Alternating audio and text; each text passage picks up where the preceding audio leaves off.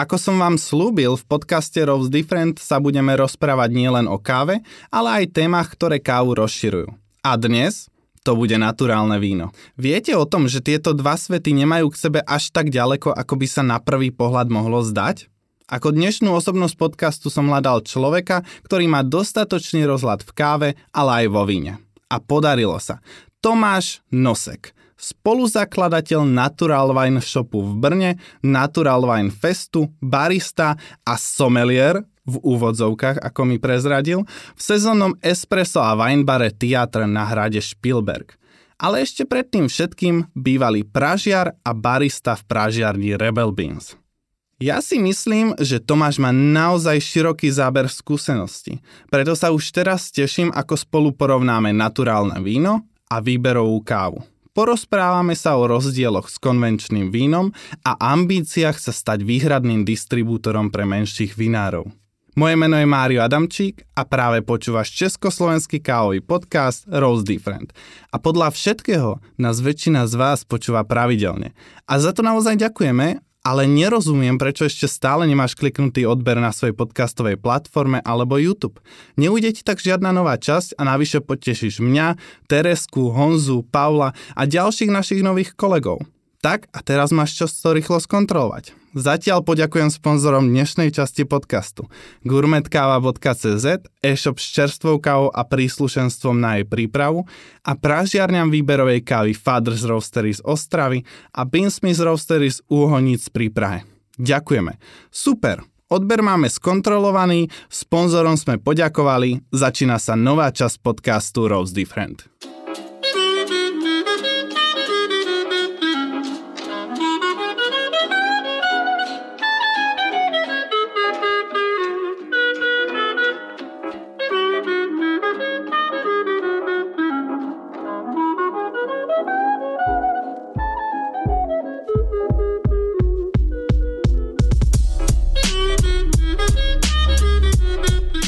Ahoj Tomáš, vítaj v podcaste Rose Different, ako sa dnes máš? Mám se krásně a díky za pozvání.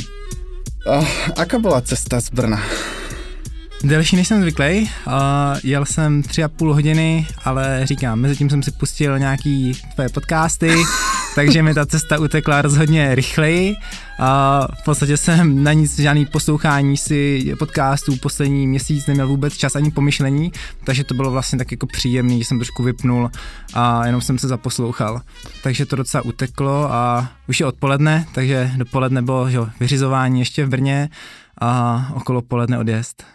Já mám na všetkých mojich hostí vždy tradičnou otázku, že akú kávu si si v poslednom období najviac vychutnal?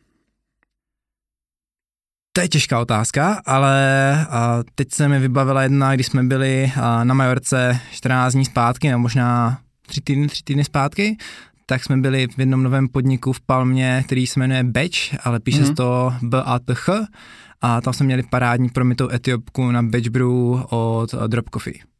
OK, OK. Takže... A to byla nějak pre, uh, premita si? Jo, premita. Taková jako jiskrná, transparentní, úplně čistá, mne Takže... sa páči, ty keď hovoríš o kave, tak už to ide aj do takých tých vinných uh, že pri, keď ne, mi niekto povie na kave, že iskerná, tak to naozaj človek nepočuje v, v kavovom svete. Takže je to docela zaujímavé, ako sa to prepája pre teba. Ty si spoluzakladateľ Natural Wine Shopu v Brne, Natural Wine Festu, barista a sommelier v sezónnom espresso a wine bare Teatr na hrade Spielberg. Zabudol som ešte na niečo? Já si myslím, že v tuhle chvíli tohle je všechno. To sommelier jsem možná psal v uvozovkách, to si teďka ještě nejsem jistý, jestli to takhle je, protože já vlastně sommelier jsem nikdy nebyl, žádný zkoušky jsem si nikdy na sommeliéra nedělal a nicméně jsem se k vínu propil právě přes kafe, v podstatě mm-hmm. a sám víš, jak ta komunita výběrové kávy, a hlavně v posledních letech se strašně jako prolíná s kulturou naturálního vína a celkově té moderní gastronomie a že to vlastně jako spájá tady tyto, uh, tyto dva světy, takže uh, v tuhle chvíli, jak říkáš, uh, většinu času věnuju Natural Wine Shopu, který jsme založili spolu s Adamem Vaněrkou před necelým, no, před necelým rokem, je to tak, někdy právě v červnu 2020 jsme začali mm. dělat první akce, degustace, trošičku v Brně a šířit a, nebo zvyšovat to povědomí o naturálním vínu a chystat si trošku takový základ pro to, abychom tam ten obchod mohli otevřít a to se nám podařilo v září a teďka máme právě takový malý battle shop na pekařské a ne, není to teda wine bar, je to pouze prodej na lahví, a, takže chceme prostě lidem nabídnout za rozumné peníze a vína, která nám osobně chutnají. A, takže si nemyslím, že bychom šli s nějakými jako trendy, ale opravdu máme nějaký vyhlídnutý vinaře, se kterými, se kterými chceme spolupracovat, kteří nám chutnají a to tam taky nabízíme. A co tomu předcházelo, tak jak si... Počkej, počkej, počkej, já mám, teraz se musím stopnout, protože dostaneme se k tvojmu terajšímu podniku, ale já, keď jsme se naposledy viděli, tak si bol ešte prážiar a barista v Rebeloch a jo. potom byla korona, v podstatě odtedy jsme se neviděli já si pamatuju, když jsem přijel, to bylo možná nějaký tři roky zpátky na Pražírnu a vybíral jsem tam naturální bolívy. OK, a... tak to bylo už velmi dávno, jo. ale my jsme se potom viděli už aj u mě v podniku v Bratislave párkrát. Několikrát. A... Na festivaloch, ale to si, já jsem ani nemal pocit, že nějak inklinuješ k vínu v té době, že Ako si sa k tomu mhm. dostal? Ako v podstatě ta postupnost byla? Já jsem třeba v ten moment jako nemyslel, jsem si nemyslel, že bych mohl dělat v životě nikdy něco jiného, než pracovat s kávou. Káva bylo to, co mě absolutně naplňovalo a stále mě to strašně baví, zajímá. A ta komunita je super, mám tam spoustu přátel, a, takže se v podstatě denně výdáme na vínu, na pivečkách, na kávách, takže to je super. A nicméně, že jo, já jsem začínal s kávou někdy v roce možná 2015, a když jsem začal pracovat v Mite, v mm-hmm. malá kavárnička v centru Brna, která se přestěhovala, ale tehdy v té době to byla jedna z těch prvních podniků, kde se nabízela výběrová káva a začínalo tam spoustu lidí právě, kteří se potom dostali skrz to Mite a do jiných podniků, mimo třeba jiné i Michal Stec, který potom spolu založil, a, nebo založil a pak si mu přidal Honza Špalek a Pražinu Rebel Bean, kterou, o které jsem mluvil a kde jsem taky potom pracoval. A tam jsem tedy dva, tři roky pražil a v podstatě Honza Špalek, který je spolu majitelem Rebel Beanu, mm-hmm. tak pochází z Němčiček, vinařská oblast na Jižní Moravě, nebo je to vinařská obec na Jižní Moravě a například jejich frankovky z Němčiček moc doporučuji. Okay. Jestli ještě neměla, kdybych věděl, že máš hrát frankovky, tak bych si třeba přinesl nějakou ochutnat. A, takže Honza už mi tehdy dával ochutnat právě nějaký naturální vína, a tam jakoby z toho místa, odkud pochází, a tak nějak mi to začalo víc zajímat. A s postupem času jsem jako cítil, že a, v Brně je už nebo tak, eh, těch kávových podniků, ať jsou kavárny nebo pražírny, tak to v určitou chvíli v Brně bylo docela přeplněný. Teď mi přijde, že se to nejako zredukovalo trošku, ale třeba pražírny nějaké mm-hmm. od tam odjeli, a, nebo se uzavřeli víc do sebe, a, takže to vypadá, že to působí to trošičku prázdněji, ten, ten kávový trh v Brně teďka mi přijde, ale předtím jsem si říkal, že by bylo super vlastně taky mít něco svého, na čem člověk může pracovat, dá tomu uh, veškerý volný čas a mít to vlastně i jako koníček. Takže pokud jako tě baví práce, tak je to i koníček a víš, že víno je prostě krásný koníček, že s vínem se pracuje mm-hmm. opravdu dobře. A Taky mě do toho dostala senzorika, která u naturálních vín je uh, za mě mnohem zajímavější, je transparentnější uh, než uh, u těch konvenčně udělaných vín. Mm-hmm. A, takže si nemyslím, že bych třeba začal pracovat s obyčejným vínem, protože prostě víno, ale spíš mě jakoby než ten produkt, uh, nebo uh, než to, že to je víno jako komodita, tak mě uh, do toho vtáhlo právě to okolo, že to je trošku víc jako specialty, jo, že tam je ta přidaná hodnota toho, co je to za víno. Uh, právě jako, že to není jenom káva, ale to výběrová káva, kde už ta komunita a ten svět je trošičku takový sofistikovanější, jsou tam vyšší nároky. A, a kdy přišel ten moment, že si si povedal, OK, tak idem teraz do toho poriadně zakopnout a idem teda pracovat s vínom viacej. A odídem z pražiarně. Já jsem z Rebel Bean odešel loni v létě, Uh, ale ten už ten rok, půl rok předtím uh, jsem tou hlavou už tak jako ubíhal mm-hmm. uh, trošičku bokem a tu pozornost jsem trošku rozděloval mezi kafe a víno. Uh, to se stalo právě kvůli tomu, že jsme začali, nebo začali jsme tehdy plánovat uh, festival naturální vín v Brně, který se jmenoval Natural Wine Fest a s hodou náhod předevčírem se konečně stal, takže my jsme ho začali plánovat v roce 2019 a předevčírem v sobotu a, se uskutečnil, takže to bylo za mě nejdelší plánování festivalu asi co, co kdy bylo, ale je to hotový, já jsem strašně rád, že to proběhlo. A k tomu mě přivzal, a, no, přivzal Adam Vaněrka, a, bývalý vlastně manažer a so, hlavní sommelier v restauraci Kohout na Víně, a, jedna z brněnských a, pěkných restauracích, neřekl bych úplně fine dining, ale uh, trošku tady tímhle směrem. Mm-hmm. A tam po, tehdy pořádají různé tematické uh, degustační večeře a většinou to víno, které tomu párovali, uh, bylo třeba z 50% naturální a my vždycky právě těch, těch 50% nejvíc jako začal zajímat, tak jsme se o tom s Adamem začali víc bavit a on, že v Brně takový festival žádný není, tak jsme se prostě rozhodli to udělat. A, takže jsme plánovali festival, který jsme potom v březnu, kdy se měl stát, v březnu 2020 museli odložit. A pak jsme ho přeložili ještě dvakrát. A pak jsme tedy, jo, už jsem byl v tom vinném světě trošičku zaangažovaný, a Adam taky, už jsme si spolu docela sedli, a tak jsme se bavili, co dál. Když teďka nemůže být festival, tak co bychom spolu začali dělat.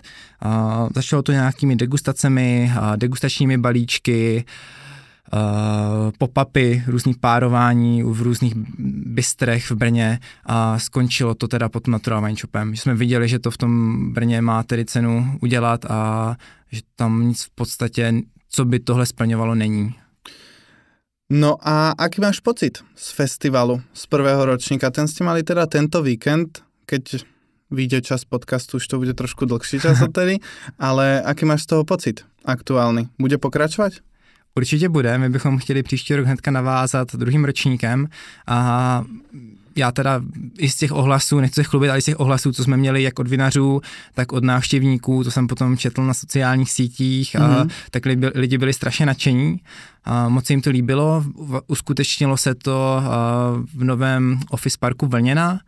Je to to místo, kde právě i Rebelmín otevřel před třemi lety kavárnu Rebelmín Vlněna a tam je takový krásný vnitroblok, vzrostlý stromy, kitky, trávníky, betonové lavičky, takže to není jen takový. A tam nemáte někde v blízkosti i váš shop? Ne, my to máme ne. na Pekařské, to je potom okay, kousek okay, od Mendlova náměstí. A, ale je to jako open air, vnitroblok, tady jsme měli trošku strach z počasí, poslední týden to byla mm. sem tam bouřka, ale naštěstí fakt všechno vyšlo, a vinaři dojeli, všichni, co měli, a vína chutnala, takže za mě to bylo super a určitě to uděláme znovu. A trošičku to budeme plánovat víc dopředu, protože teďka, jak jsme furt nevěděli, jestli to bude, nebude, a, tak ten termín se vyhodil trošku na poslední chvíli. A spousta uh, návštěvníků nemohla, musela vracet lístek, takže jsme se samozřejmě jako omluvili, že nás to mrzí, ale většina byla v pohodě a vždycky jako řekli, že se budou těšit na příště. Takže příště určitě bude. OK, super. Uh, ja som už s mojimi hostiami veľakrát tu riešil otázku, čo je to výberová káva. Takže túto otázku s tebou nebudem riešiť, ale mám jednoduchú otázku, o ktorej sa asi budeme docela dlho, uh, dlho ňou zaoberať. Čo je to naturálne víno? To je asi tak lehká otázka, jako co je to výběrová káva. Počítal jsem s tím, máme jo. čas.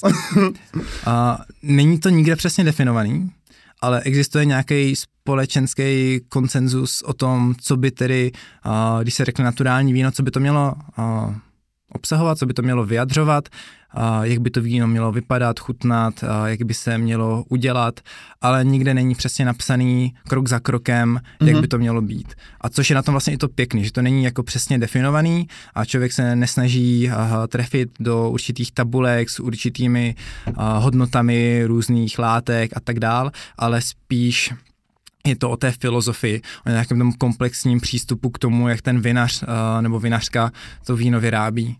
Uh, to znamená třeba ve výběrové mhm. kávě mm-hmm. sám ví, že to může být uh, 90 plus káva uh, upražená parádní pražírnou ve Skandinávii, ale když to potom dostane do ruky neskušený barista nebo uh, to prostě nemusí se vydařit a, a to kafe ve výsledku vůbec nechutná tak, jak by mělo a prostě je strašně snadný pokazit kvalitní kávu v, v podniku, v kavárně, v provozu a pak je otázka, jestli to stále teda jako je výběrová káva nebo není, když se jako člověk Jasne. dostane a nemá to tu, a nemá to tu kvalitu.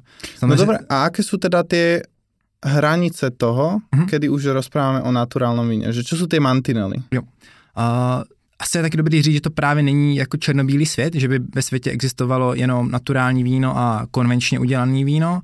A je to spíš taková stupnice, a kde na jedné straně je teda extrém toho konvenčního, mm-hmm. takové to nejvíc a, industriali, industriální a, mainstreamové víno.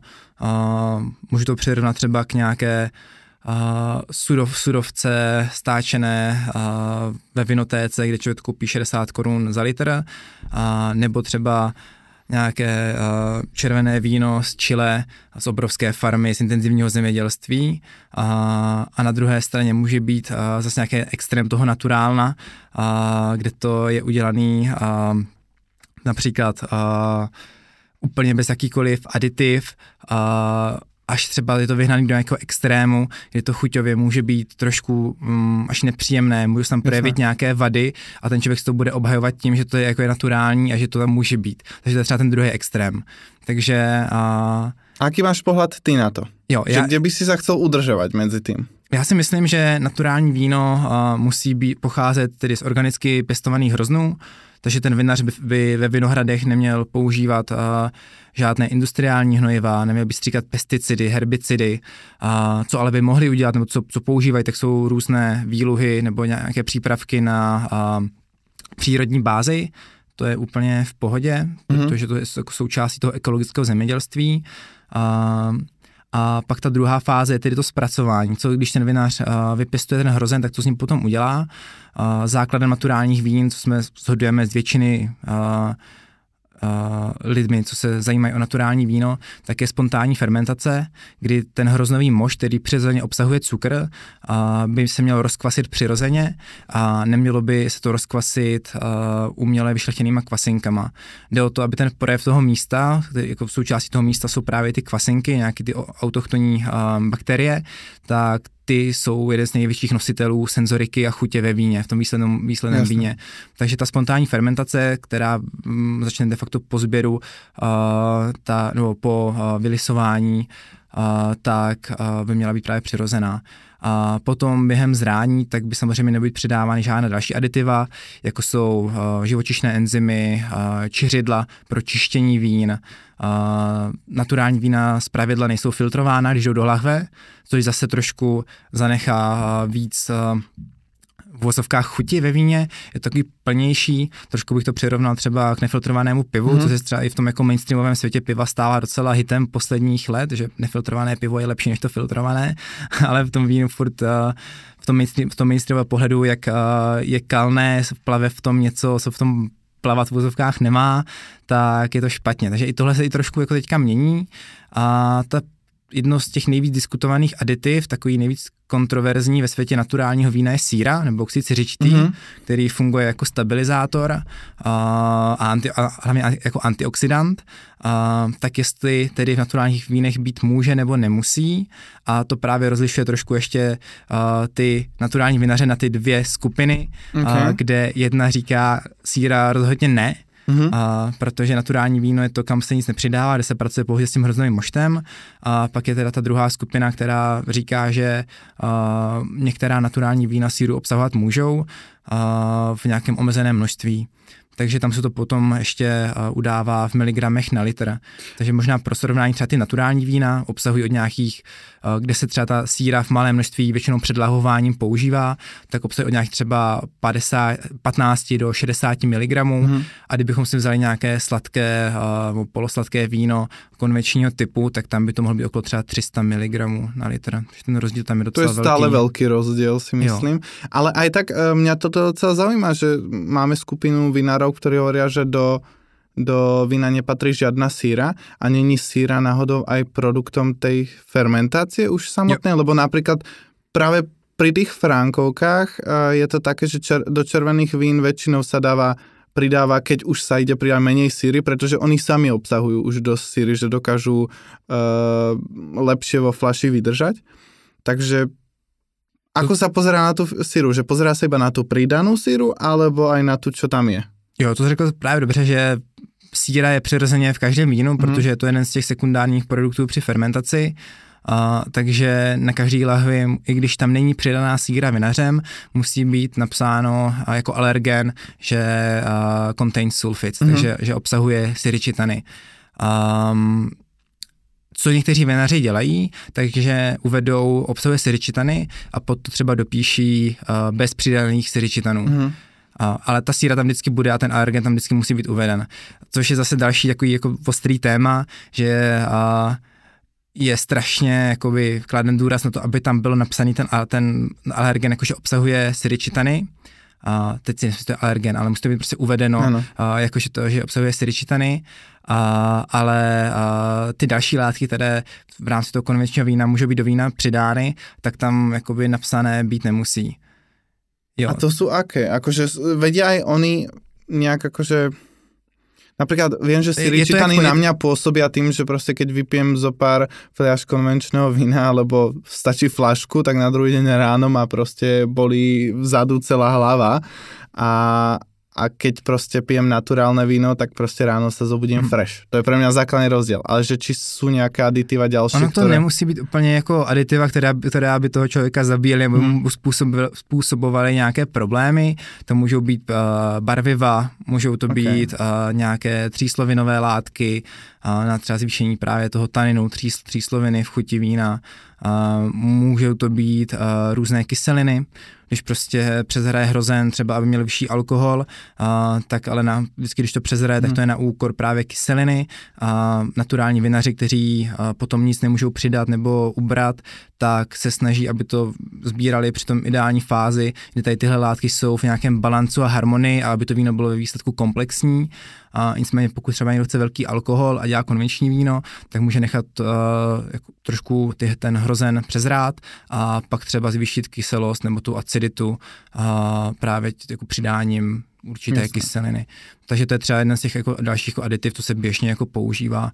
A to je spíš jakoby, můžeme to možná rozdělit, jsou aditiva, která pomáhají uh, chuti a senzorice, a pak jsou nějaká aditiva, která pomáhají uh, takové té uh, stabilitě, čistotě, uh, takové ty spíš jako technické, uh, technické záležitosti.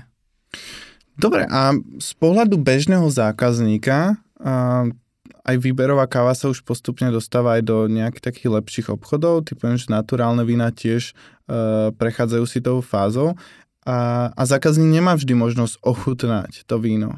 A ako v tej chvíli môže zákazník rozoznať, že ide o naturálne víno alebo nie? Je na to nejaký akože možnosť, lebo ja s kávou poviem, no tak hľadajte na balíčku asi, že v akej farme a nadmorskú výšku, čím mm. viac informácií, tak tým asi viacej uh, sa to bude blížiť k výberovke je nějaký jakože... To je tak... trošku takový paradox, no, když si představím tu etiketu v obchodě, tak většinou už tam je napsáno jako strašně moc informací mm. a třeba o tom, s čím to párovat a tak dál, tak to si spíš spojím s těmi jako horšími víny. A, já bych zásadně vybíral vína, na kterých nejsou žádný a, medaile ze soutěží. Takže možná bych se vyhnul, prvně bych se vyhnul medailím a paradox... Prečo? A, většinou vinaři, kteří, nebo pokud, pokud chceme kupovat naturální víno, které mm-hmm. já myslím, že má smysl kupovat a senzoricky je podle mě objektivně, jako, nebo podle mě objektivně. Uh, myslím, že když člověk ochutná, tak uh, je to prostě kvalitnější senzorický zážitek než z konvenčního vína, tak tihle vinaři se většinou nemají uh, potřeby účastnit uh, lokálních soutěží a lepit si na ty etikety uh, nebo na ty lahve nějaké jako medaile, které by měly zvyšovat prodeje nebo by měly Jasně. říkat tomu zákazníkovi, tohle je super víno, tohle bylo bronzové tady uh, v naší horní dolní vesnici na nějakém koštu. Jo, takže uh, když si třeba představíš vína od Milana Nestarce, kdy hmm. prostě je to totální minimál, je tam název vína, který ti ani neřekne, co je v tom vínu jako záslužení odrůdové, je to většinou jako, jako hodně abstraktní název a zezadu taky není napsáno, kromě těch jako potřebných informací danou, daných jako legislativou, nic, co by tam tomu, toho člověka někam navedlo, tak to může být docela jako voříšek pro člověka, který přijde a chce ochutnat nějaký, mm. nějaký, nějaký víno.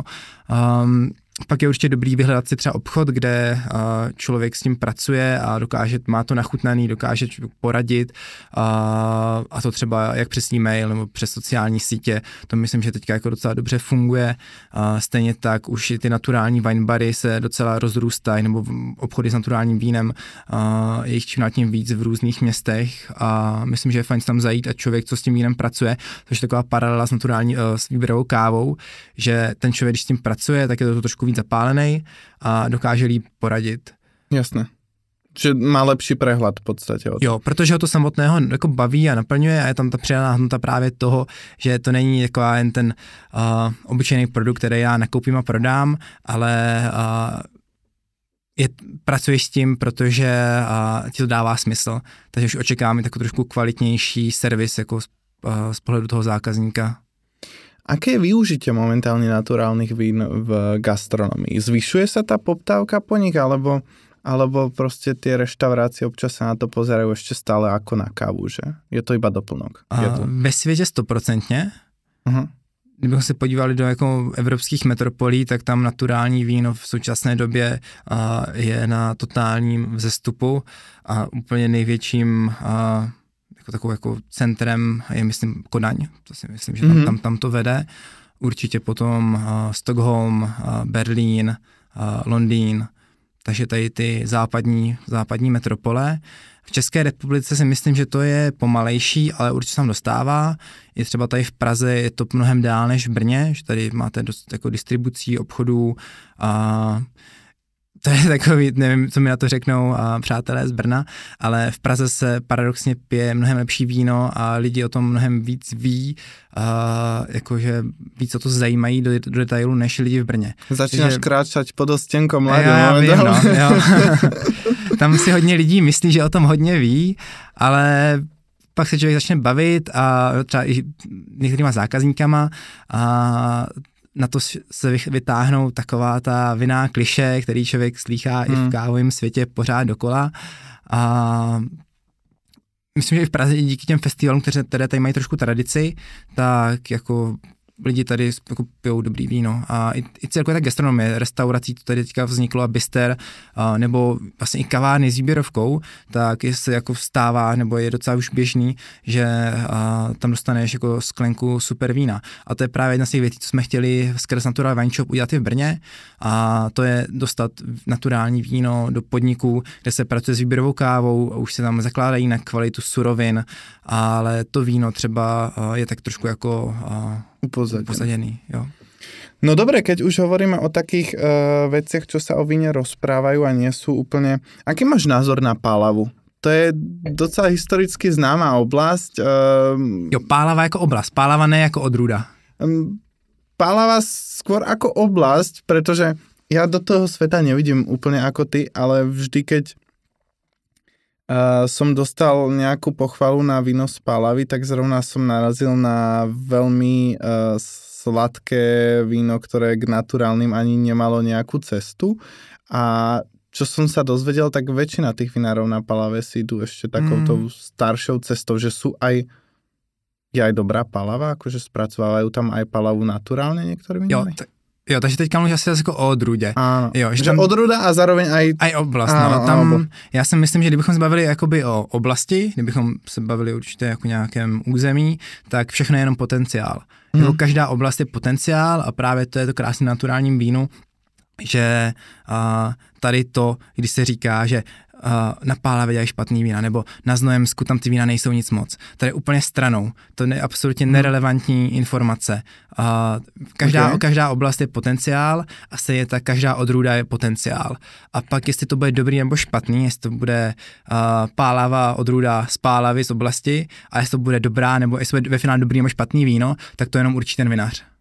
Jasně. A samozřejmě ročník může být blbej nebo, nebo a naopak jako vynikající, to se taky určitě projeví, ale kdybychom teda brali, už jako se zamysleli nad tím, že nebo brali to, že ten ročník byl dobrý, a člověk má teda kvalitní surovinu a nebo všechno tomu hrál do karet, tak pak je to o tom vinaři, co s tím udělá a jak to zpracuje.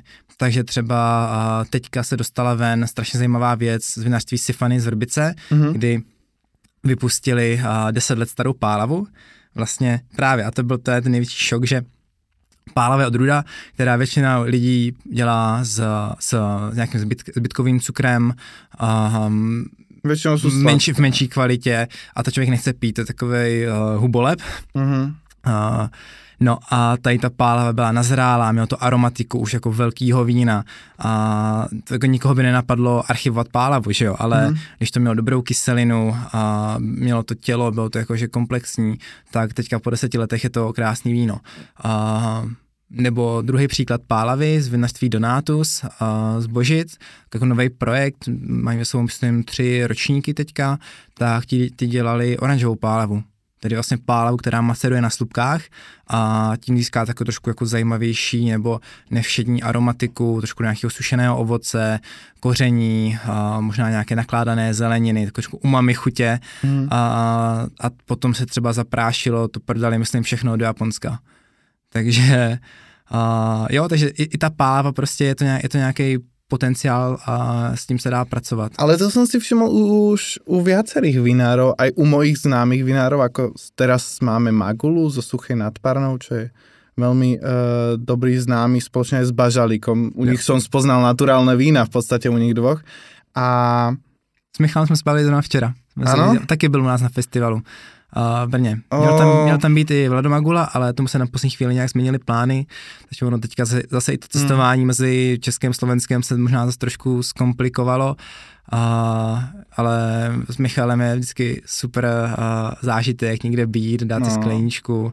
On je, on je úplne skvelý človek. On v podstate vždy, keď som aj mal ešte podnik v Bratislave, tak dodával mi vína. Aha. A teraz majú super projekt, že majú proste víno, ktoré uh, doplňajú znova do Ako bez obal. Áno, to je super. Áno, takže je to super projekt. Dobre, ale vráťme sa k téme, lebo zasa zakecáme. No a je to, som si všimol, že je to docela trend, uh, že slovenské a českí vinári dosť exportujú. Že je akože schaňka v zahraničí po nich.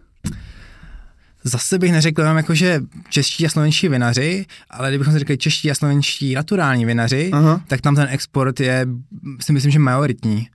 Uh, potom asi ještě hodně záleží, jak u koho, jak které mm. vinařství, ale celkově se teďka ve světě, hlavně říkám západní Evropa, a Ázie, ve velkým Japonsko, Jižní Korea, uh, zvyšuje poptávka po naturálním vínu a už se nehledá pouze Francie, Španělsko, Itálie, ale tím, jak vlastně ta poptávka se zvyšuje a všichni už to mají víc a víc napito, a například z těch distributorů, tak hledají jako něco nového, čím by oživili to své portfolio mm-hmm. a například právě moravská nebo slovenská nebo maďarská vína jsou teďka bych řekl jedni z těch nejvíc jako vyhledávaných. Takže a samozřejmě i je to dané tou produkcí, že to nikdy nebude ve světě tak populární nebo tak známý jako vína z Francie, a, protože prostě tady máme nějakých 19 tisíc hektarů v Česku a z toho jakoby tolik vína jako ne, neuděláš, ještě navíc, když to naturální víno dělá pouze pár vinařů a vlastně to v Česku nemá ani tak dlouhou tradici. Když se vezmeš, že tady vlastně bylo před, jako, uh, před rokem 89, mm-hmm. jaký systém zemědělství a hospodaření, tak uh, tady nebyl prostor pro to dělat víno jako uh, pro tržní účely kvalitně. Mm-hmm. Jo, takže taky je to něco i pro ty naše vinaře, jakoby něco nového, ale uh, proč teda exportují? No, protože právě je toho docela málo a je to strašně zajímavý. A jak jsme se bavili, je to i ty, i ty místa, ten teroár, je to úplně něco jiného, uh, odrůdy, takže pokud člověk ochutná například třeba, uh, vrátíme se k té oranžové pálavě od Donatuse, která byla fakt jako divná a český jako klasický uh, zákazník by tohle úplně jako nevzal. Mě to třeba na poprvé nechutnalo a na poprvé říkám, sakra, to bude, to bude dobrý, jakože mm. bylo to ještě mladoučký, chtělo by to ještě nějaký čas uh, třeba ležet na flašce, a, ale když to podle mě dostanou už uh, právě v nějakým japonským, tokijským wine baru, kde jsou zvyklí pít trošku divočejší věci z Francie uh, nebo ze Španělska, tak si podle mě sednou jako na zadek. Že to je fakt super víno. Takže Uh, myslím, že exportují uh, jako procentuálně, to hodně závisí, uh, ale třeba Milan Starec, tak ten podle mě jako bude k nějakým třeba 80-90%, a to možná ještě kecám, to možná ještě víc, který bych řekl jako největší naturální vinář u nás na Moravě. Mm-hmm. A, a díky vlastně i Milanovi si myslím, že spousta, spousta lidí poznalo uh, moravský víno že trošku otevřel vrátka jako jiným, jiným vinařům. tvoria zákazníci, teda respektíve tá poptávka, samotní tí zákazníci tvoria nejaký tlak aj na to, aby ďalší vinári išli do toho naturálneho pestovania, že vnímaš to nejak, že akože či si začínaš vnímať, že niektorí vinári o tom či už uvažujú, alebo, alebo proste začínajú robiť prvé kroky, lebo konec koncov prerobiť vinicu na naturálnu to chce asi pár rokov, mm-hmm. predsa len, pokedy človek hnojil ešte. Jo, jako urči, určitě je to takový trošku trend na vzestupu, i když jsem třeba slyšel už názory, že naturální víno už je over, ale já to fakt nemyslím, protože uh, jsem tom a vidím, jak spousta mladých vinařů třeba i po škole už smýšlí právě tady tím víc nízkozásahovým způsobem dělání vína a nechce to víno dělat jinak, tak jim to dává smysl. Hodně starších rodinných vinařství se přetáčí a většinou s nástupem právě nové generace, hmm. kdy třeba to otec předává na syna, tak se to jako, právě jako překonvertují do toho buď ekologického nebo úplně jako naturálního vinařství. Uh, vím, že třeba v Brně na Mendelově univerzitě, kde jsem mimo jiné vlastně taky studoval, ale ne vinařství, jiný obor, tak uh, spousta lidí, která tam učí, tak si dělá uh, naturální víno třeba sama pro sebe. A těm mladým studentům už tam předává trošku subjektivně zabarvené tady jako informace, což ale super, nebo už je to takový to součástí, a asi bych řekl, toho moderního smýšlení, že na to naturální víno se potom nabalují věci jako že udržitelnost, hospodaření, nějaká stopa té produkce, jestli ten vinohrad prostě, nebo co dělám s tou přírodou v okolí vinohradu, jestli tam udržuju tedy jakousi biodiverzitu a pestrost té krajiny, a nebo jestli jedou prostě intenzivně na vysoké výnosy a spíš tu půdu vysiluju, než bych ji nějak jako udržoval hezky. A jsou vinárstva, které tak ako na kávových farmách, každá farma má aj proste menej hodnotenú kávu, aj viacej hodnotenú kávu kvalitatívne. Sú vinárstva, ktoré produkujú obidva druhy vín? Jo.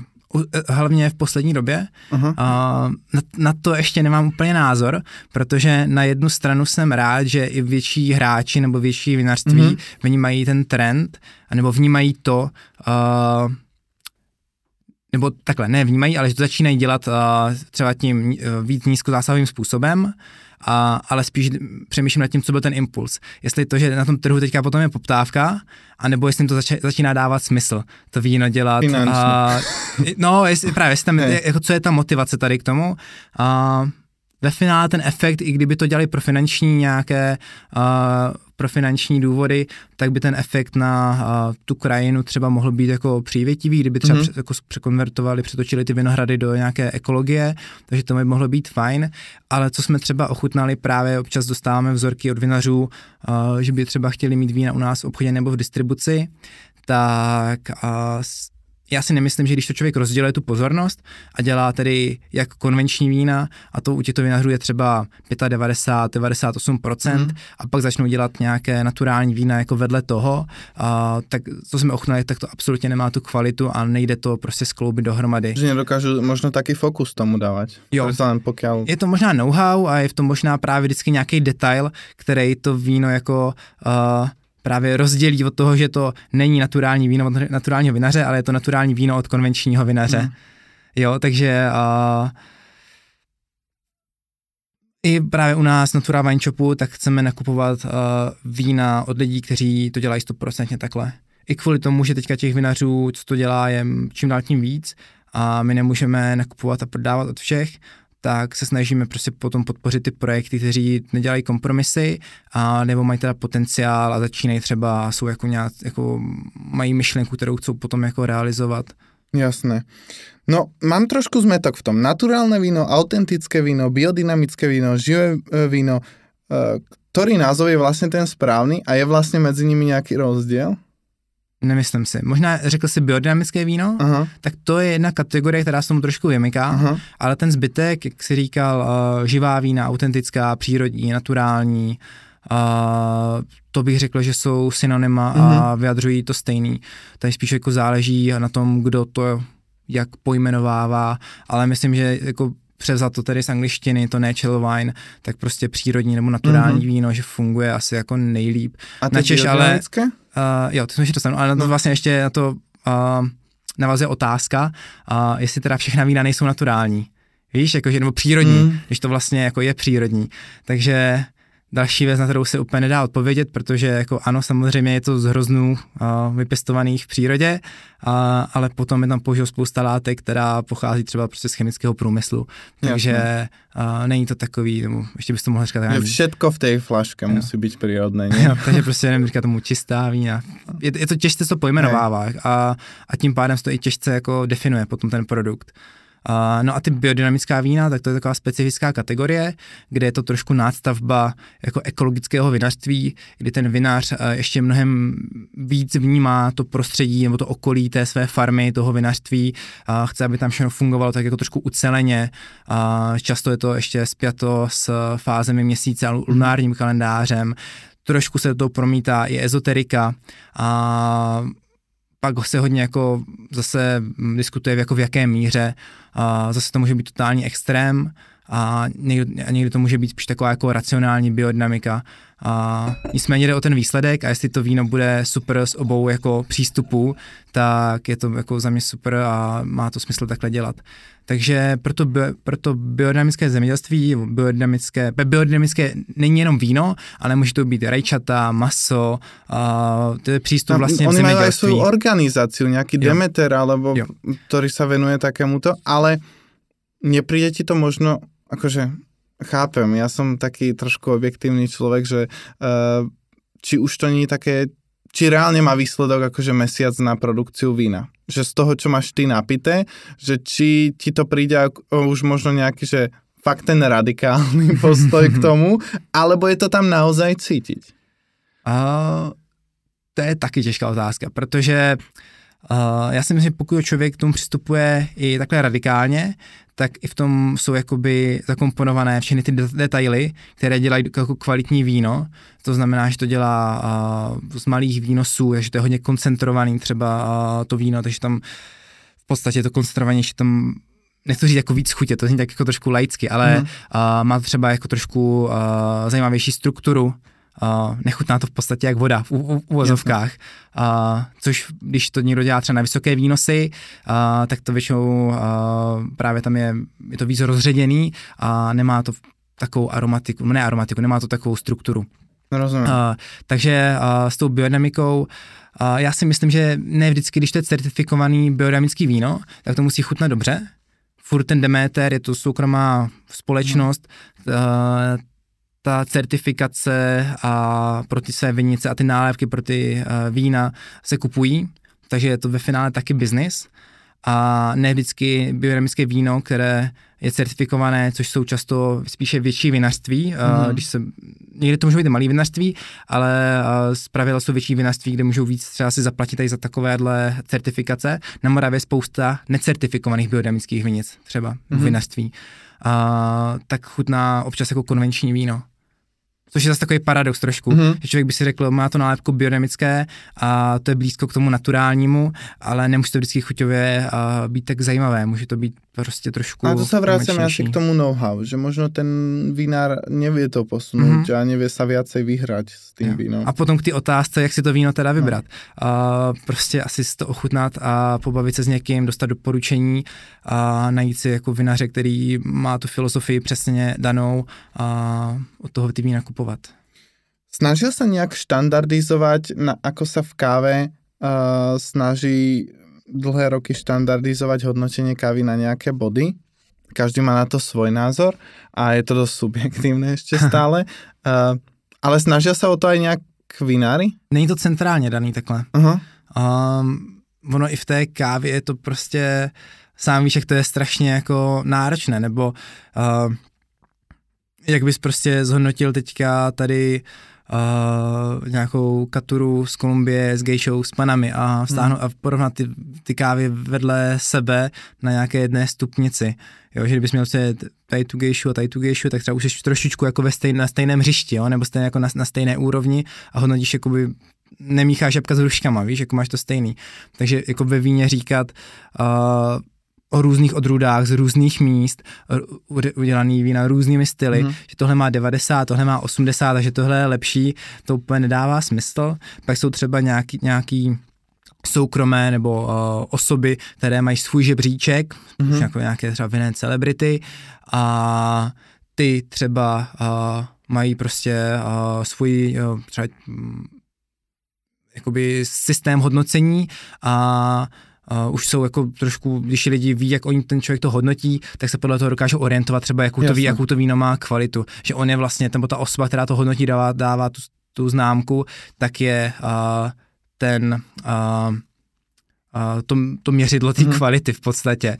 Ale v tom naturálním nic takového není. Nicméně tam nějaká kontrola trošku existuje, ale spíš se bavíme o združeních, nějakých no. jako uskupeních vinařů, kde ti vinaři si sami stanoví podmínky, za jakých to víno se bude dělat.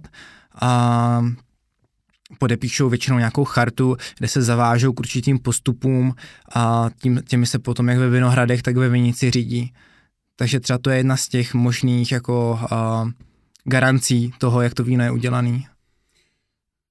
Mňa ešte zaujíma trošku uh, to somelierstvo a práca mm. someliera, pretože opäť uh, obidvaja pracujeme už chvíľu v gastre, zažil som uh, rôzne typy somelierov. Niektorí sa vyjadrujú k uh, naturálnym vínom veľmi, vínám veľmi kladne ale zase je tu skupina somelierov, ktorí proste častokrát hovoria o tom, že sú to defektné vína, že nie sú úplne chuťovo dobré, že majú moc vysokú kyselinku a tak. Jasne, no je to ťažké. Ako je možné, že sú také rozdiely medzi someliermi, keď v podstate podľa mňa sa učia to isté, nie? no a nebo máš someliéra naturálních vín a someliéra konvenčních vín. Jo, že já si myslím, že ta vína jsou fakt hodně odlišná. Mm-hmm odlišná natolik, že prostě uh, já třeba jakoby, lidi, co už třeba naturální vín, se jako nemůžou vrátit k tomu konvenčnímu v podstatě. A někdy u červených to třeba člověk i zkousne, u bílých je to trošku složitější, pak jsou samozřejmě lidi, nebo, které baví pít oboje. Je to asi o tom člověku, o tom možná, jak hmm. je, jak je, uh, uh, jak je uh, vyhrazený, jestli uh, je otevřený jako furt těm, natura, těm, příro, těm pardon, konvenčním vínům, jestli na ně jako nezanevřel, a nebo jestli jdeme do těch naturálních vín. Mně to dává smysl jak senzoricky, tak prostě filozofii té výroby, takže pro mě úplně už teďka nedává smysl vůbec jakoby se k těm konvenčním vínům jako vyjadřovat. Mm-hmm. Že ani nechci říkat prostě to je špatný nebo, nebo takový, ale... Takže ani uh, nepiješ nikdy? Ne. OK není, jako nemám tu ani potřebu, víš, jako že bych si někde uh, buď utratil peníze za to, nebo uh, možná jsem někdy třeba, mě občas mě to třeba zajímá, třeba když jsem teďka byl někde třeba na dovolené, tak jak tam to místní víno chutná mm-hmm. a to si člověk třeba ochutná i něco jako uh, klasického z té jejich produkce, ale i takhle se vždycky snažím najít, když někde jsem, spíš kdo tam dělá to víno jako přírodně. A, takže teďka jsme třeba byli na té Majorce a tam jako, asi pět vinařů nebo šest, co dělá naturální víno a bylo to strašně zajímavý. Zase místo, ze kterého jsem nikdy víno nepil a ty vína, co jsme ochutnali, tak byly perfektní. No, tak to je asi ideální mm-hmm. typ na výlet. Uh, poďme k vášmu uh, Natural Wine Shopu. Chcem o tom vedieť viac. Uh, s akými názormi na naturálne víno sa stretávate od zákazníkov? Predsa len akože Čechách, myslím si, že aj na Slovensku ešte strašne veľa takých tých viech, kde sa nalievajú a stáčajú vína, ktoré sú pomerne veľmi lacné. Jo, tak to máš v Brně na každém rohu, ale uh, já si myslím, že už, už i skrz ten název, jakože Natural Wine Shop, uh-huh. tak většina lidí, co tam jde, tak už jde cíleně. Okay. A I ten náš obchůdek je tak trošku, není úplně na ráně, nebo je na hlavní ulici, ale vstupuje trošičku z boku, že musí jako být pár skutků a jít jako doleva, mm. takže nemáme ani moc lidí, kteří by tam uh, prostě šli okolo a vstoupili.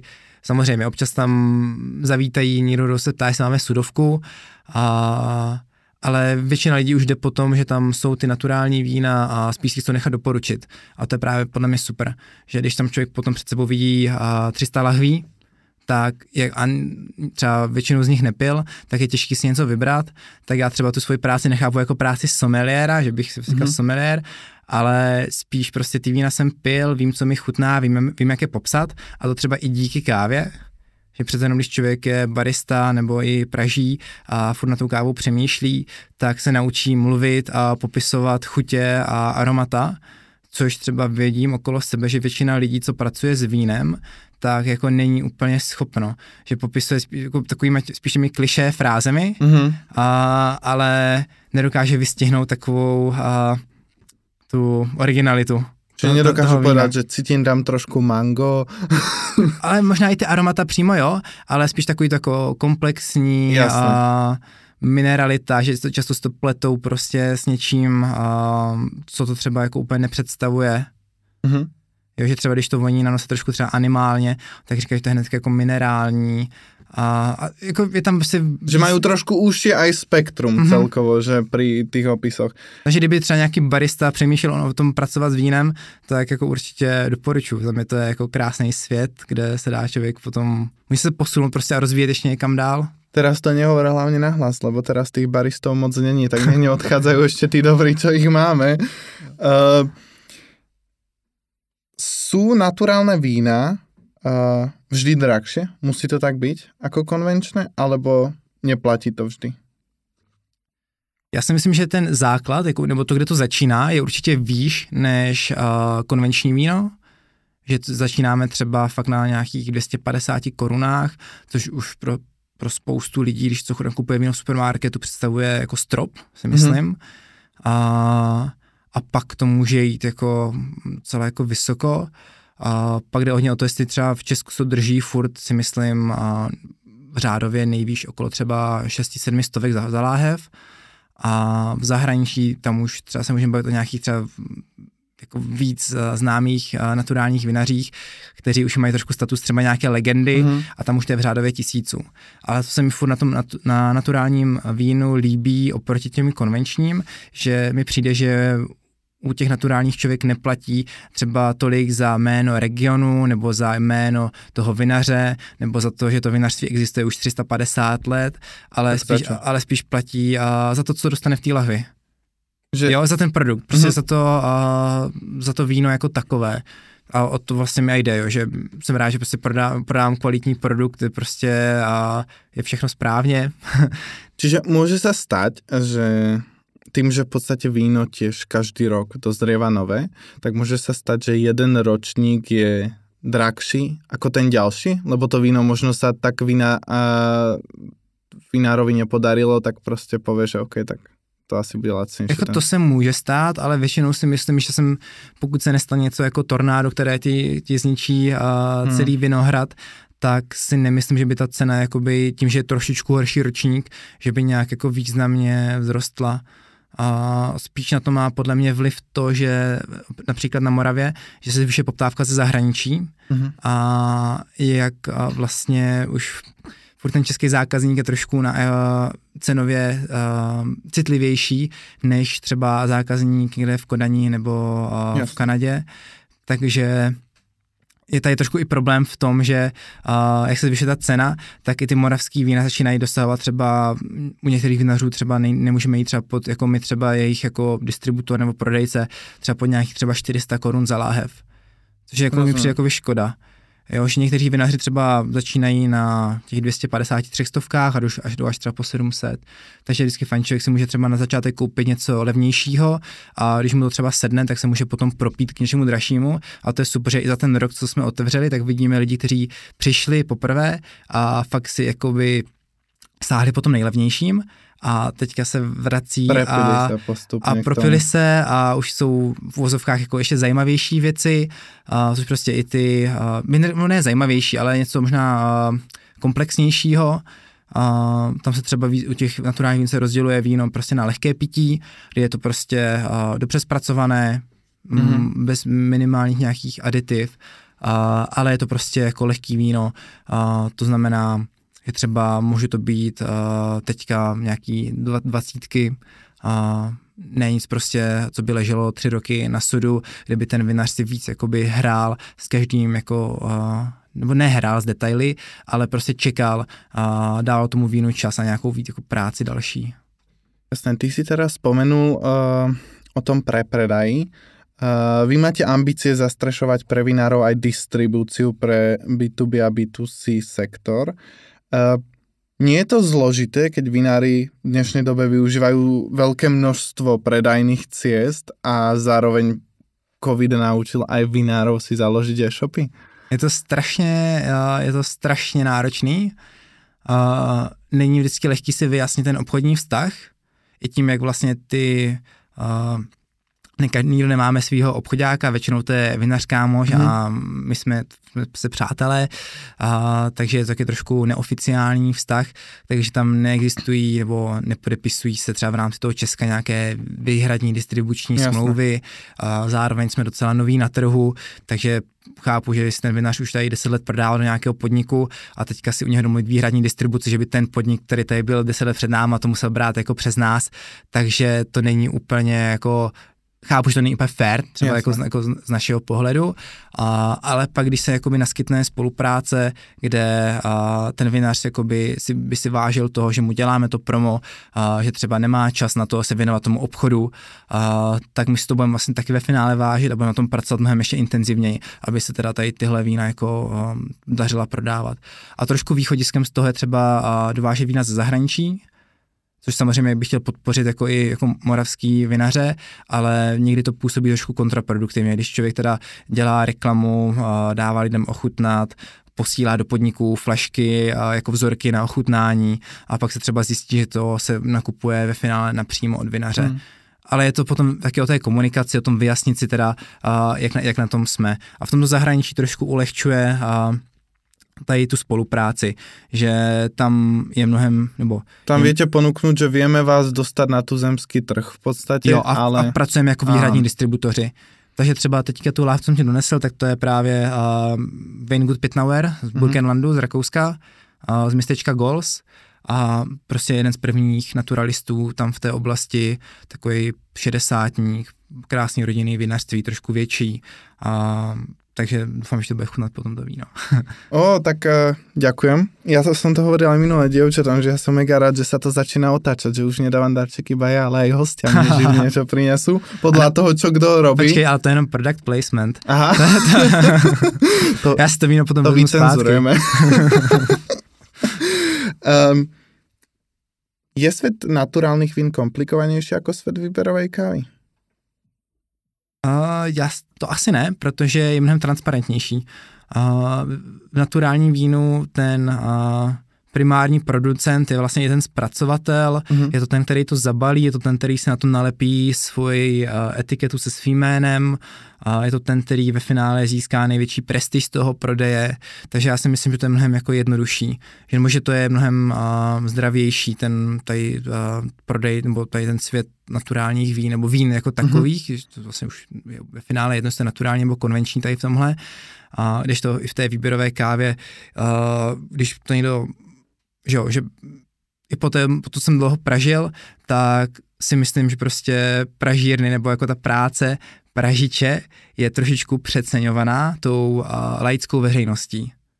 Jasné. Jo, že pokud člověk dostane kvalitní surovinu, uh, za kterou teda jako nejvíc stojí teda know-how toho vinaře, ne, za, vinaře, a, toho farmáře a, a, nebo toho, kdo to potom i zpracovává, protože má stejně tak jako asi důležitý vliv, a, tak a, je to takový prostě, že jo, trošku se směje z toho, jakoby, kdo zatím, kdo zatím stojí za, za tou kávou. Na druhou stranu je to o to víc zase o té spolupráci, mm-hmm. ten řetězec je mnohem uh, jako, jako pestřejší, je tam mnohem víc stupňů zpracování, ve, ve výsledku bez kvalitního upražení by se pohřbilo všechno to, co tam předtím udělali, takže ta práce toho pražiče je určitě důležitá, uh, jenom je to prostě méně transparentní, ale to je takovým tím mindsetem lidí, že u vína si člověk hnedka představí uh, ty vinohrady, ten hrozen, toho člověka, co chodí, mm. uh, trhá to a šlape to, mačká to, pak to dává do sudu a člověk o tom celkově trošku víc ví než o, o kávě. No, asi by sme na jednej ruke spočítali pražiarne, ktoré majú priamo dosah na farmu a spolupracujú priamo s farmárom a zapájajú sa aktívne do toho v Európe. A toto majú asi vinári veľkú výhodu, že pracujú na svojom. Jo, Většina těch vinařů teda jako pracuje na, na svým, mm. ale taky někteří třeba nakupují hrozny, mm-hmm. takže to je zase další věc, co se řeší a u naturálních vín, jestli ten vinař, který si říká naturální, teda může nakupovat hrozny, a, a nebo nemusí, já si myslím, nebo nemůže, nebo jestli musí produkovat vína pouze ze svých vinohradů, já si myslím, že to je v pohodě. Podle toho a... asi jaké kupy, z jakých vinohradů. tak, jo, jo. Já myslím, že i ti naturální vinaři kupují prostě z eh, ekologicky vedených vinohradů. Hmm. Takže v tomhle je to asi v pohodě. A pokud ten vinař teda má třeba nějaký uh, své vinohrady, je to malý vinař, nemá zaměstnance, je to rodinné vinařství, kde člověk stráví fakt hodně uh, času ve vinohradech a aby trošku navýšil tu produkci, tak si třeba část těch hroznů třeba přikoupí, tak za mě je to jako v pořádku, i za Natural Wine Shop je to v pořádku, mm-hmm. takže my s tomu nestavíme úplně nějak uh, tady z pohledu třeba síry a toho nákupu hroznu jako nějak uh, diskriminačně nebo radikálně, že v tom jsme docela v pohodě. Ale zároveň bychom nevzali jakoby něco, třeba chuťově nesplňuje. A uh, úplně i v té chuti člověk pozná, jak to je udělaný. Je. Jako docela dost. Je, když je to méně transparentní, uh, necítí zatím třeba to ovoce, což je podle mě hodně důležité. Pojďme si, alebo respektive věř mi porovnať uh, tu paletu chuti vo víně a paletu chuti v káve? Že ktorá je širšia, ktorá je možno zaujímavejšia? Uh, já si myslím, že třeba uh, v kávě je hrozně těžký vnímat odrůdy, pokud mm-hmm. se nejedná o něco fakt jiného, jako je gejša nebo pakamara, který člověk třeba hnedka na kapingu nějak jako odliší.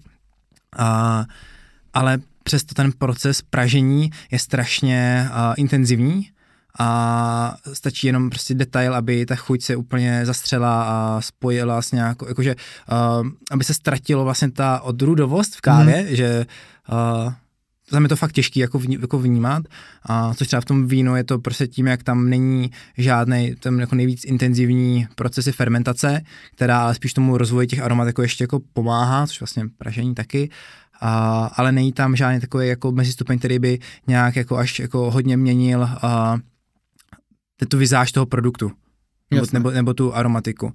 Takže si myslím, že u vína je snažší uh, to vnímat než v kávě, taky protože to člověk většinou pije čistý, pokud už to je jako kvalitní víno a nemíchá si to s ničím, s čím by mm-hmm. neměl.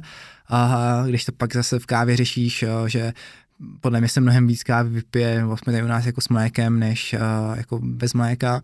Takže to je další věc, prostě potom vnímat aromatiku jako v mléce, to už je jako nějaký drink, který vnímáš no, jako jasný. celek a nevnímáš prostě jako tu kávu jako samotnou. Um, takže u vína to určitě jako určitě uh, snaží a taky z pohledu asi té veřejnosti uh, ten předpoklad nebo ten, uh, to nastavení jejich je víc o tom, že už od vína očekávají nějaký senzorický zážitek, což v kávě, pokud to někdo vnímá pořád jako něco rutinního, uh, co si každý den dá, tak tam ty nároky na tu senzoriku nejsou jako nějak, i když by dostal třeba něco jako fakt senzoricky zajímavého, tak to tam třeba nehledá. A to víno má okolo sebe někdy až trošku jako uh, nedobrou auru něčeho uh, moc jako uh, zajímavého, mm-hmm. uh, takže tam už člověk jako trošku uh, trošku víc řeší. My třeba se snažíme, abychom u nás jako i v shopu, i tím, kde děláme různé pop-upy venku, degustace v trávě, tak trošku jakoby to víno zlehčili. Trošičku yeah. z toho odebrali takový to, že se musí nalívat jenom z jedné strany a jenom, a dali do toho ludskost jenom, jenom do pravých, jo, přesně tak. A trošku, a zase to, zase jak jsem o tomhle před chvilkou, zase trošku víc vyzdvihnout ten produkt, to, co je v té lahvi, než to, co je okolo než, než ty nálepky ze soutěží, a nebo prostě, a, nebo to, kde se to třeba jako podává, ale říct si prostě, že to je super víno, který si člověk může užít prostě úplně v pohodě a No napríklad ešte k tomuto, keď uh, môžem doplniť, mne prišlo vždy zaujímavé, že uh, víno na rozdiel od kávy, teda niektoré, pokedy sú to není mladé vína, ktoré sú súce na vypitie, ale je to archívne víno, tak ono vekom sa kvalitatívne lepší, kdežto káva po tom prážení už sa iba horší, ja. že, že, že už toľko nevydrží, že ona je zhruba po mesiaci, po dvoch ešte dobrá a potom už pomaly to ubudá, ty chuťové zložky. Jako je, je fakt, že když se během covidu stopnou prodeje někomu, kdo prodává dobrý víno, tak na tom nebude tak špatně, když se to stopne někomu, komu leží uh, pytle zeleného zrna ve skladu, no. To, to asi, to asi uh, nebude, nebude úplně stejný. Uh, jo, tam hrozně záleží na tom, uh, co to je za víno, jakým stylem to bylo udělané. Takže právě nejlepší je, když vinař dělá nějaký vína rychle na vypití, nějaký mladý vína, nějaký mm. petnaty, něco takového jako svěžího. Uh, petnaty jsou vlastně přírodně šumivá vína, takže teďka v létě úplně ideální věc na, na zahradu, na grilovačky. A, a nebo zároveň dělá nějaký vína, která právě chcou si jako nechat trošku ve sklepě u sebe, pak to prodá, třeba doporučí a co ten, ten člověk ještě prostě na pár let schová, že ten, ten uh, to je právě teďka těžké u těch uh, naturálních vinařů sehnat něco uh, jakoby uh, nazrálejšího, protože jak se zvyšuje poptávka, tak, tak třeba když jsme začínali, to bylo třeba jako dva roky zpátky, tak v pohodě vinaři měli prostě ještě dva, tři ročníky zpátky, nám nabízeli vína, co tam měli. No a teďka už jsou, ne všichni, jo, ale uh, často se stává, že prostě no tak teďka dvacítky. A prostě to je... No tak právě proto já jsem doufal, že to 2015 tě trošku prekvapím a ty si povedal, že už si upil, tak jsem byl taky trošku smutný z toho, ale... ale... Já jsem to strašně to je super víno, jakože právě, a to je právě třeba Vladomagula na Slovensku, co teďka pijeme, tak to je jeden z těch, který právě si počká. Aha. Jo, že s tím trošku souvisí to, že pokud to je někdo, kdo už má jako starší rodiny vinařství, tak je schopný finanční situace trošku jiná, je to cashflow má trošku jiné, že je schopný, když teďka zpracuje víno, tak si říct, OK, tak teďka x procent dám do sklepa ve lahvích, nebo teďka nechám v sudech a nechám ten jako kapitál, to, co se má zhodnotit potom, tak nechám prostě teďka ležet, versus někdo teďka vystudoval, pronajal si vinahrad, zaplatil, a nemá vlastně, to je jako jediný druh obživy, nakoupil si pár sudů, a tak ten to musí boh, jako hnedka prodat. Ale zase na druhou stranu musíme povedať, že ještě u těch vinárov je to trošku aj risk. Že to není jako, jako alkohol, který může sa veľmi ľahko skladovať mm-hmm. v podstate, ale pri tých vínach sa počas toho skladovania môže aj niečo pokaziť. Čo, čo mi to, akurát Vlado mi to vysvetloval, že, že nie vždy sa môže stať, že človek o 3 roky otvorí to víno a je úplne dozreté, ale môže prostě to víno něco napadnout, tím, že to stále pracuje. Prostě. Jo, jo, tím, jak to třeba není no. zasířený, tak tam to riziko je určitě větší, ale pokud to je udělaný uh, čistě, je tam držena nějaká hygiena, uh, minimální oxidace v nějakých třeba právě na tom laho, přilahování a tak dál, uh, tak si myslím, že to jako je v pohodě. Spíš jde o ten styl toho vína, jestli je dělaný na to, aby zrálo, nebo jestli je udělaný právě na vypití. Je blbost skladovat prostě nějaký uh, freshovky, uh, které by se měly vypít v podstatě hnedka po sklizní nebo hnedka, hnedka po tom zpracování. No, máme hodinu rozhovoru za sebou, ubehlo to veľmi rýchlo. Ja by som ešte, ešte pokračoval. Mám pre teba poslednú otázku a potom máme náš tradičný roast. Uh, ty si bol na stáži zameraný na uh, rozoznanie naturálnych vín z Juafrickej uh, republiky, alebo v Juafrickej republike. Uh, sú v niečom juhoafrické naturálne vína rozdielne od tých našich v Česku a na Slovensku? Uh, je to zase v tom místě. Já si myslím, že to místo... A... Ale robí to velký rozdíl v té chuti aj?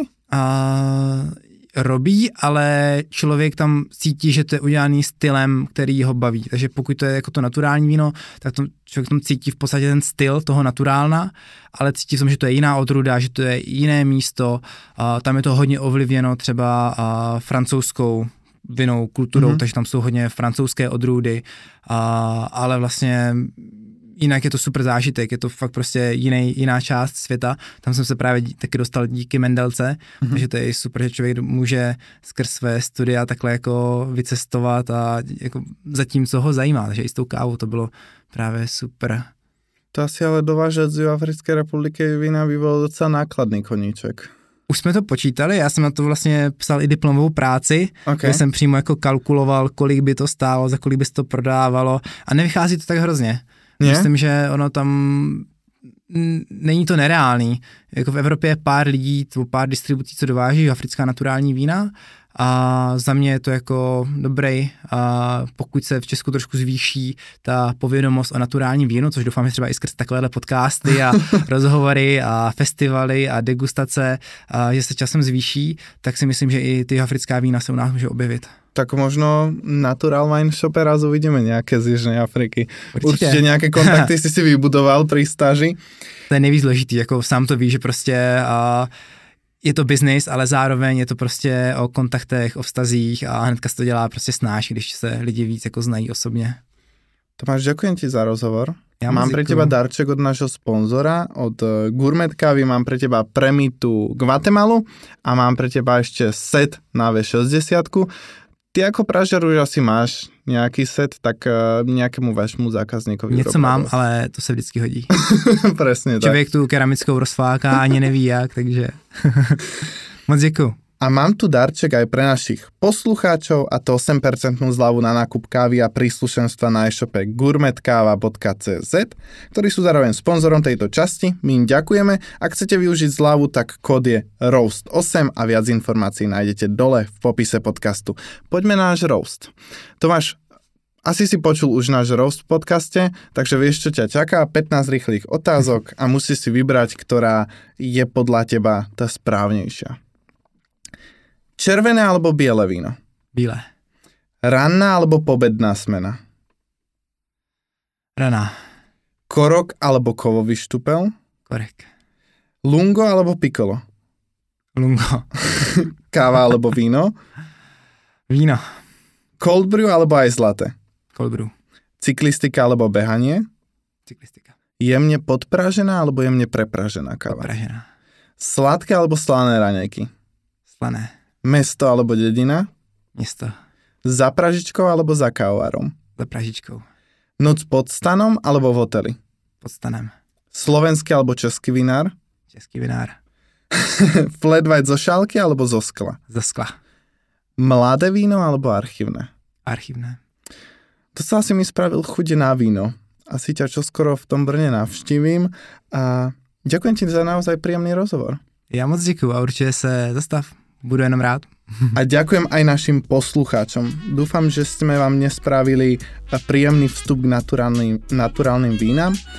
Myslím si, že naturálne víno a výberová káva majú spoločné aj to, že keď ich raz ochutnáte, už ťažko sa vrátite späť. Ale nezabudnite, pite s rozumom od 18 rokov. Ahojte.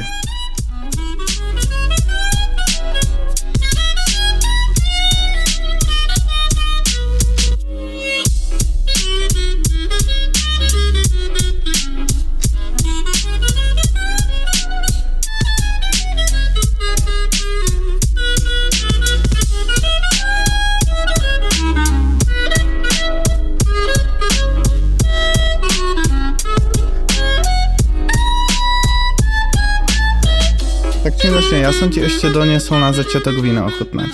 Keďže. Uh, poznáš Magulu asi. Ty si kúpil takú menšiu paletku od neho aktuálne. Už dávnejšie asi.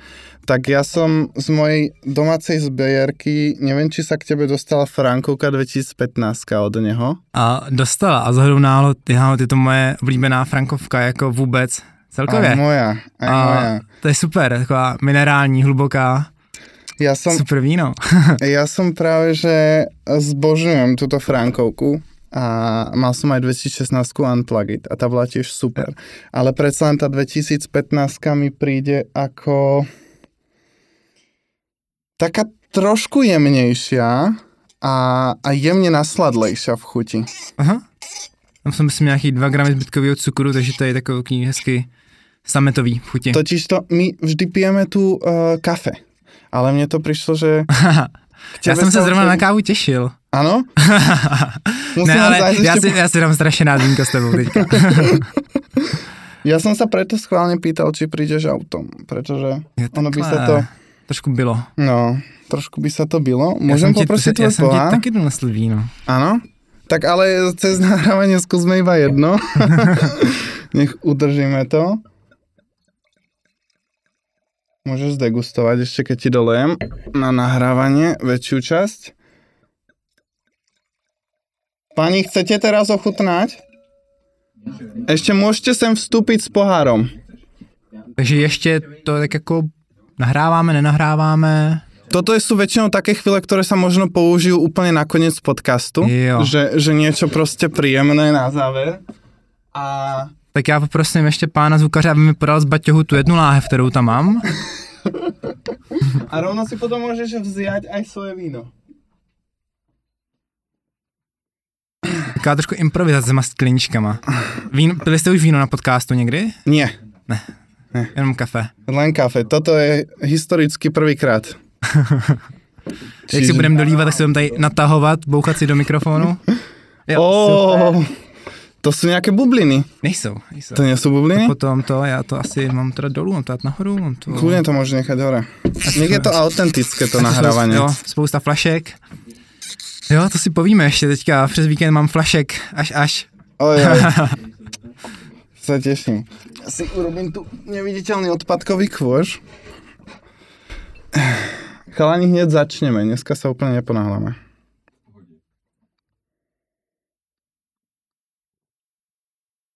Ideální teplota, mě baví to trošičku jakoby chladnější, ale chce se to ještě hrozně otevřít. Já si myslím, že tak jako za 20 minut našeho povídání to bude pěkný. Jinak tahle frankovka, my jsme otevřený teďka asi 8, 8-10 dní mm-hmm. a každý den bylo jenom lepší a lepší a lepší.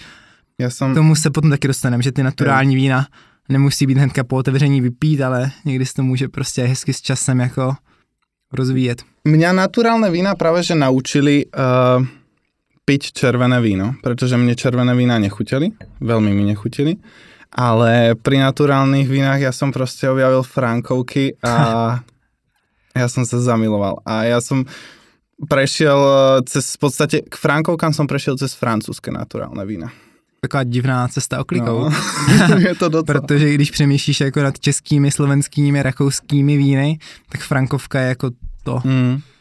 Je to, to, co stojí vyzkoušet no, tady z Moravy, a ze Suché nad Parnou, že jo, Vladomagula.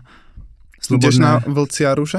A zval mě tam a ještě nejsem rozhodnutý. To datum je, myslím, začátek srpna. 30. Někdy. teraz to bude. Musíš se určitě zastavit a já jdem. Uh, to je jediný volný víkend, co teďka máme, tak nevím, jestli mi přítelkyně dovolí, když je jeden volný víkend strávit pro změnu, uh, zase s vínem. OK, lebo je to krásné. Já jsem byl minulý rok, to byl nultý ročník, alebo prvý. Hmm. A a má to takú svojskú atmosféru, keď vinár pustí všetkých tých ľudí v podstate do svojho domu, do svojho vinárstva a boli tam aj uh, slovenskí autentisti, tam jo. mali rôzne vína, myslím si, že aj nejaké české tam boli, takže je to naozaj zajímavé. Na tom Slovensku to je docela zajímavý, tam všechny tady ty festiválky probíhají v takové jako menší, komornější atmosféře, že jo, autentický dvor a, a tady, tady tyhle akce, hej, hej, takže... Hej. Je, má to tam ešte taký komunitnejší raz, že není to ešte také veľké, uh-huh. ale už myslím si, že boli aj v starej tržnici, že nejaké také veľké uh, živé vína jo, volali. Vína. Jo. Takže, a neviem, či ešte tie festivaly fungujú. Teraz rok určite nefungovali. OK, sme ready, môžeme asi začať, pani.